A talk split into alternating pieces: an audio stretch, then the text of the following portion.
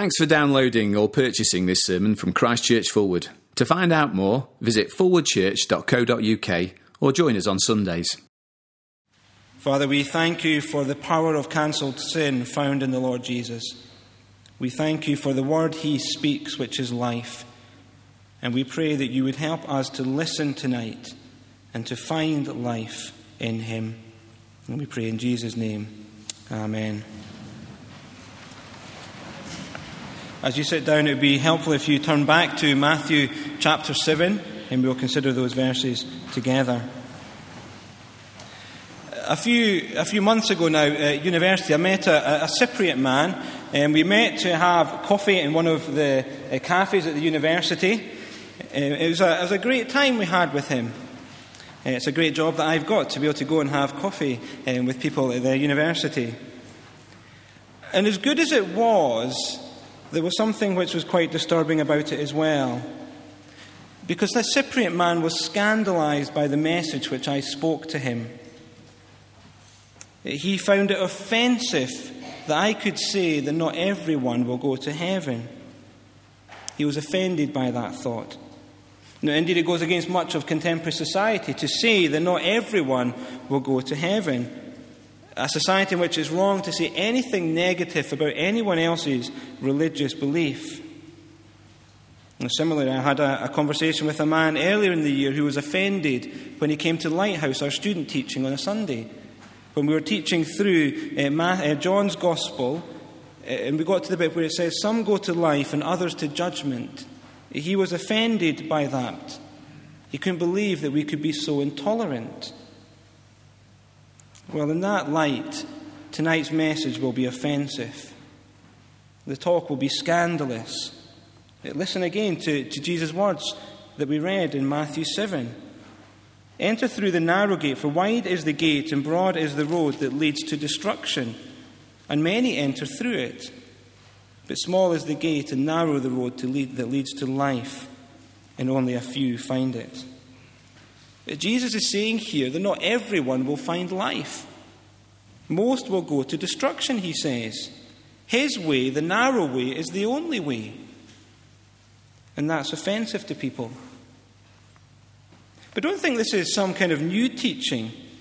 Uh, the 39 articles of the Church of England, which were written in the 16th century uh, to try and summarize what biblical faith is like, Article 18 says this. I've updated the language a little bit.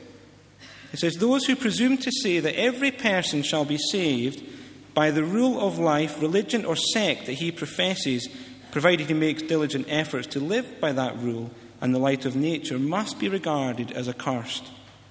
For Holy Scripture declares to us that it is only in the name of Jesus Christ that men must be saved. That's offensive to our modern society. It sounds very intolerant. To say someone, however sincere they are in their belief, is going to face destruction is intolerant. Well, there's going to be more tonight because I'll be saying something even more offensive, I think. And that is, if we're going to be faithful here to what Jesus is saying, then we'll need to believe it.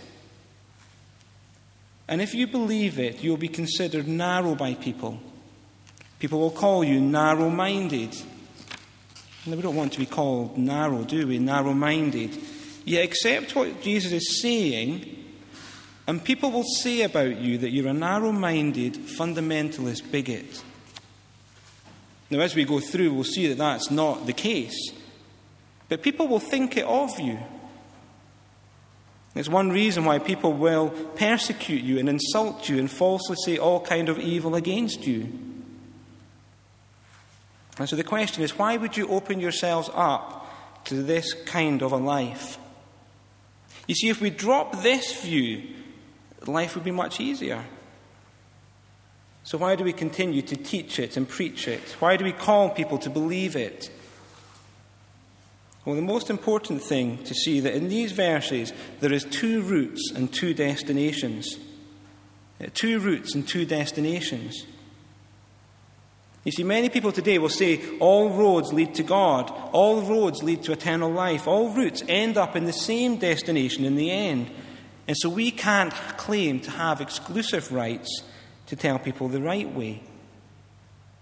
So they would say many routes, one destination.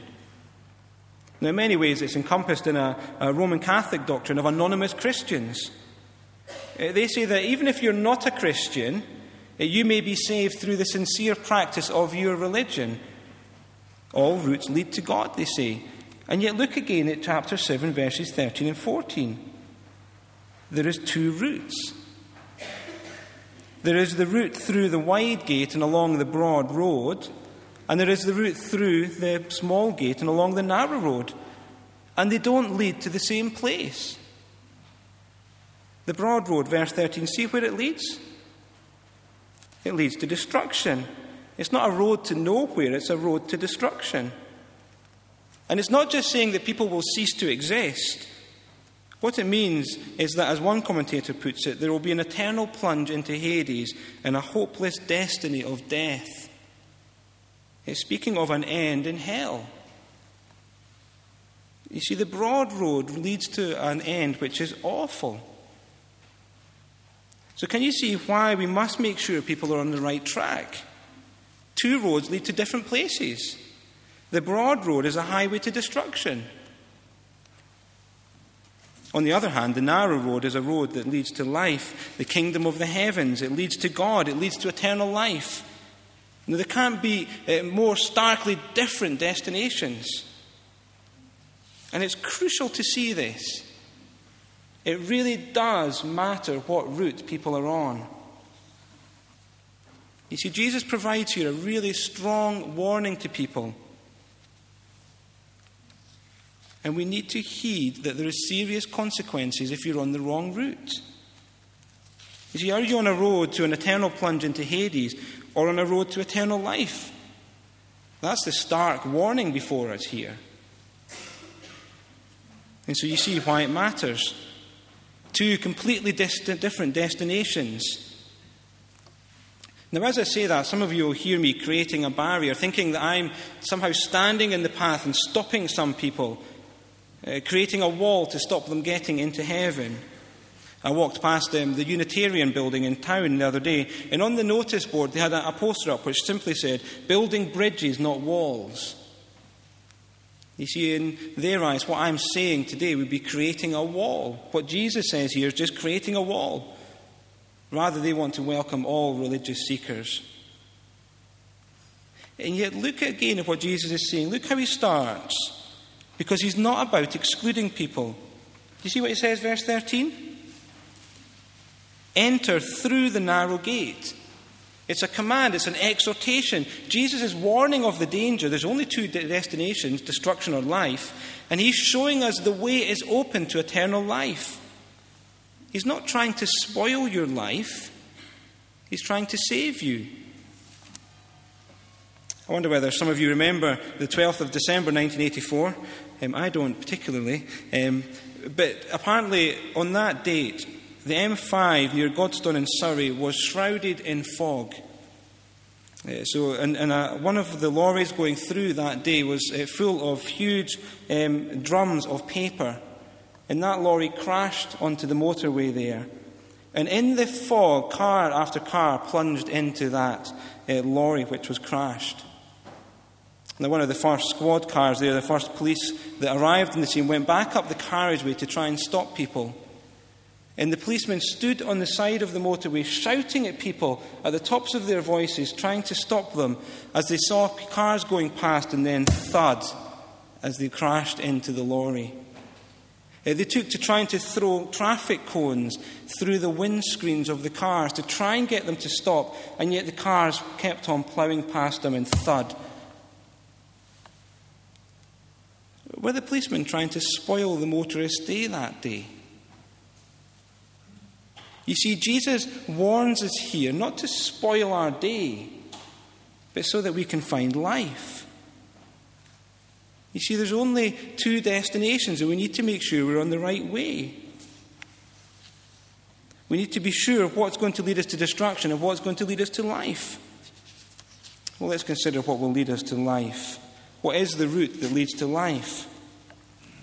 We'll see in verse 14 it's through the narrow, the small gate and along the narrow road.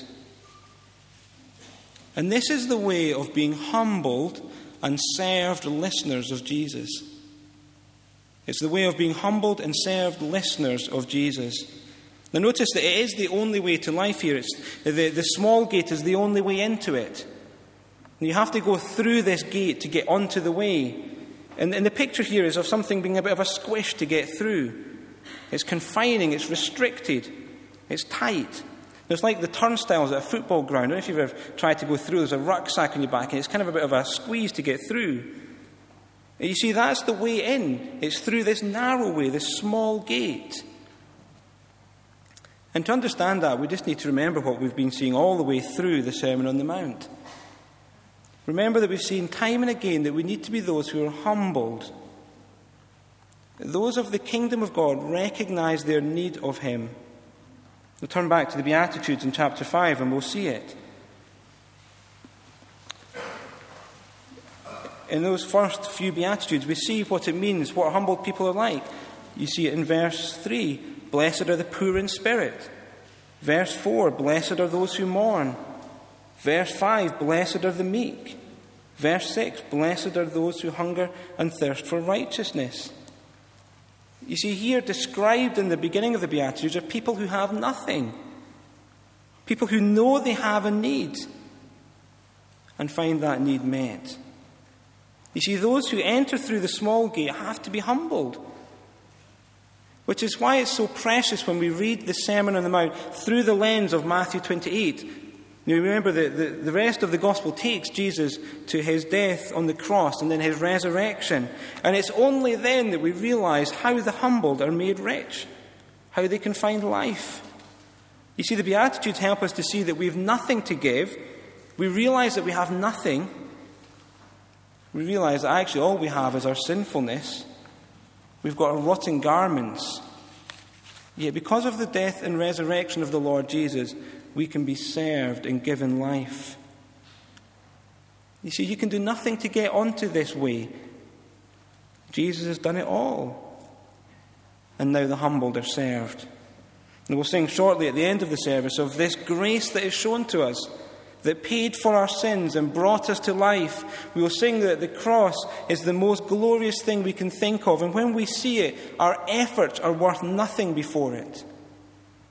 This is how Charles Simeon puts it.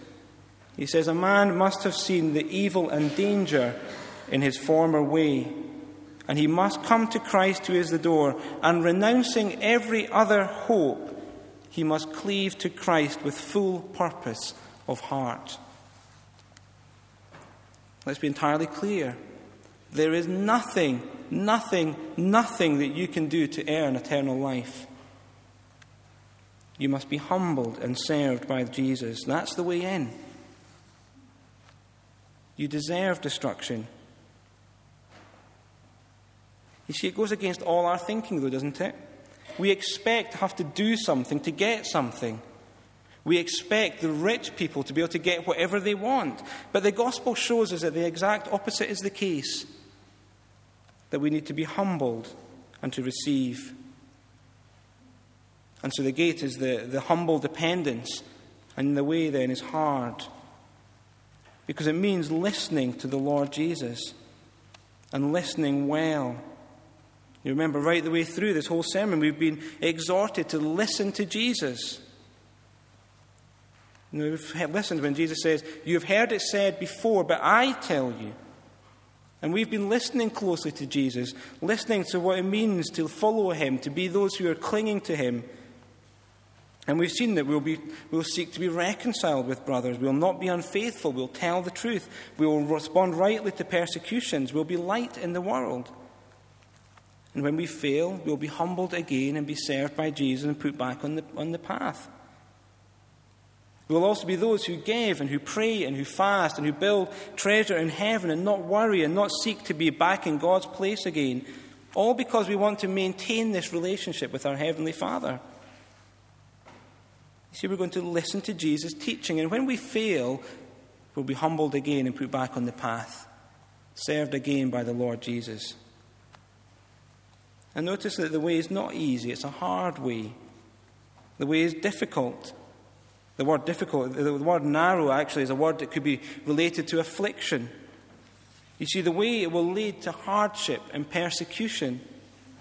And it may well be a lonely path. You see what Jesus says in verse 14? Only a few find it. Now, it's great tonight when we've got everybody here around us, and yet tomorrow morning when you're back at school in the class, it's not easy. Or when you're in the office and you're all alone, it's just you, it's not easy. When you're in the pub with your colleagues and you're the only Christian there, it's not easy. The way is hard and the way is lonely. You see, we go on clinging to Christ, being devoted to Him, striving with single mindedness to do that. And it's not partial repentance, it's not divided trust or reserved obedience, it's wholehearted clinging to Christ. So let me remind you of this call by the Lord Jesus take the narrow route, enter through the narrow gate. Jesus wants you to go that way, and the way is open for you to go. And as you go, keep humbly holding to Christ and listening to Him. Call others onto this road because it's the road to life. Well, if that's what Jesus wants us to do, what is the broad route? What is the wide gate and the broad road? You see it in there in verse 13. And the, the picture of this uh, wide gate and broad road is just something being big. It's wide, it's spacious. You needn't bump into anyone on this route. You might imagine it being a bit like a, a 35 lane motorway. The ESV says that it's an easy road. Uh, that's not necessarily what it means. It's, it really just means that it's big, it's spacious. There's no restriction on this road. Anyone can get onto it. In actual fact, because of our natural bent as sinners, it's easy for us to take this route. You see, it doesn't come naturally to admit that we are wrong and to come looking for help. Well, there's a number of ways that we could look at what this road is like. In one way, you could say it's the, the view when everybody says everyone's welcome, there's no restriction, anybody can come. The, the, all comers are welcome broad path.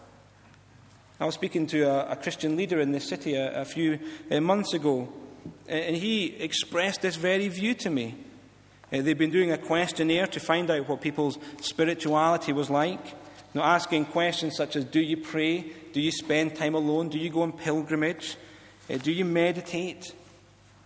And the, the, the respondents then got feedback which would tell them what their spirituality was like, and then they could meet up for a discussion on it, uh, where they could explore some more what their spirituality was like.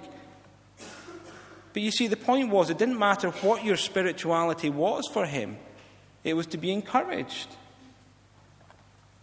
There was nothing about in helping people to see their need of Jesus and be humbled before him and served by him. I, asked him about challenging people's practice and pointing them to Christ, and it was just met with a blank and quizzical look. You can't possibly do that, in his view. You see, that view, it sounds so good and to welcome everybody, but it doesn't help people to be served by Jesus and listen to him. Wide is the gate and broad the path that leads to destruction. I had a, a similar conversation with uh, my, my last boss when I was a physio. He was looking into caring for our brain injured patients spiritually. And I was trying to help him to see that the only route was through Jesus. He's the only way to get to heaven.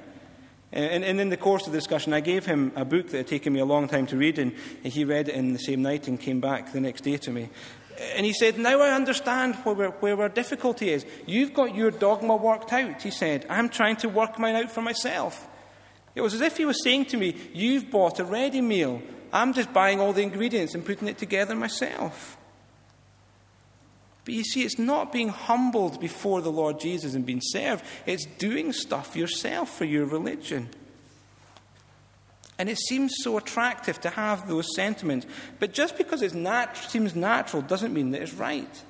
Just because there's lots of people on the motorway with you doesn't mean that you're on the right track. Uh, Jesus says in, in verse 13 there's lots of people on this path to destruction. You see, truth is not found in appealing to the majority of society. No, we're not being kind by slapping somebody on the back and saying, Nice trip, have a good time. The narrow route is the way to life. Well, there's the welcomers of all views and all paths. And yet, the immediate focus, probably, of Jesus' teaching here was the Pharisees. They defined their own religion for themselves. Uh, funnily enough, they were quite restrictive in their view on this broad path. Uh, they, may, they will have been the, the middle lane hoggers, pretending that there wasn't anybody else in the motorway with them, unaware that there was anybody there. They were blinkered. And what was it about them? Well, they were hypocrites. We've seen it time and again. They were play actors. Do you remember they stood on street corners to pray so that people could see them from two different streets and think, how good are they? They play act a religiosity. Uh, they give extravagantly, and if you were there, you would have known about it. No, they show you their religiosity, yet they're hypocrites. They look religious, but pay no regard to Christ. They will stand before him and say, Look how much I have done. I've given, I've prayed in the synagogues, I fasted six times a week, and I made sure people knew about it. Uh, it's as if they will hurl the scroll of their good deeds, their good religious deeds, at the feet of God and say, Look at what I've done. They've missed the point. You see, the broad way doesn't necessarily mean that it's an easy way, it's just big. And these Pharisees thought to complete their own religion. And yet Jesus says their religion was false. Remember in 520 what he says? For I tell you that unless your righteousness surpasses that of the Pharisees and teachers of the law, you will certainly not enter the kingdom of heaven. You see, are you trying to tot up your religious achievements to present before God? I wonder whether that may well be our danger at times. See, rather than encouraging each other to be humbly served by Jesus for the forgiveness of sins, we set before them a list of activities to do. Now, if you're going to be a Christian, you need to do X, Y, and Z. And so we try to tot up how many X's and Y's and Z's we've done to present before God. But you see, the narrow road is by being humbled and served by Jesus, not encouraging people to work hard. Well, there's the all comers welcome view, the religious hypocrite and yet, there's also those on the motorway who will just simply try to present their achievements before God, the treasures they've gained. Do you know, I wonder whether many students are on this kind of path. You see, it's the, the teaching that you need to get the best education possible so that you can get the best job, so that you can retire early, so you can have a good life. And in many ways, I find this a real challenge not to teach my children this, because it's everywhere. You see, education will not be their Saviour. They need to be humbly served by the Lord Jesus. Now, John Piper describes a, couple who uh, took early retirement. You may have heard the story. Uh, and they now, they says, the story said they lived in Florida where they cruise on their 30 foot trawler and play softball and collect shells. And he says, Imagine them standing before God in the great day of judgment. And they say, Look, Lord, See my shells? Look at my shells. That's what we do when we think that we're going to present our achievements before God. Look at my shells. It's a tragedy. And we can fool ourselves into thinking that that's what life is all about. Remember Jesus' words don't store up treasures on earth, store up treasures in heaven. Life is about being humble and served and listening to Jesus. You see, naturally, we think we can live however we want, and then we can just present that before God. You see, don't get on a path that you think is giving you life, but is actually leading to destruction. You see, all these ways, the all comers are welcome. Do whatever you want.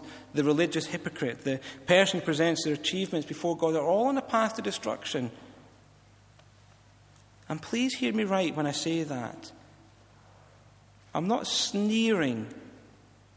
I'm not name calling. I'm not trying to say that I'm better than you.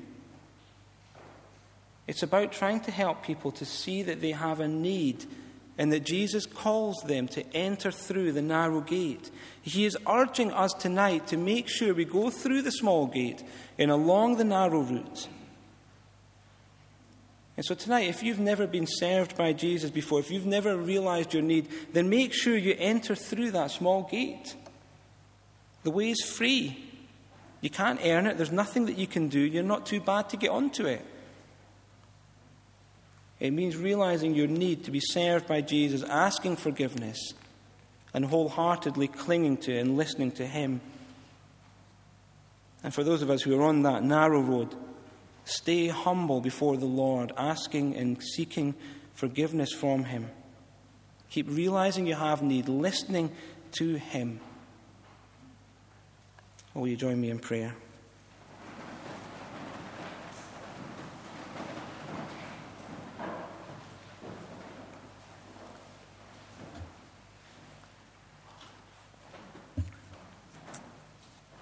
Father God, we thank you for the Lord Jesus.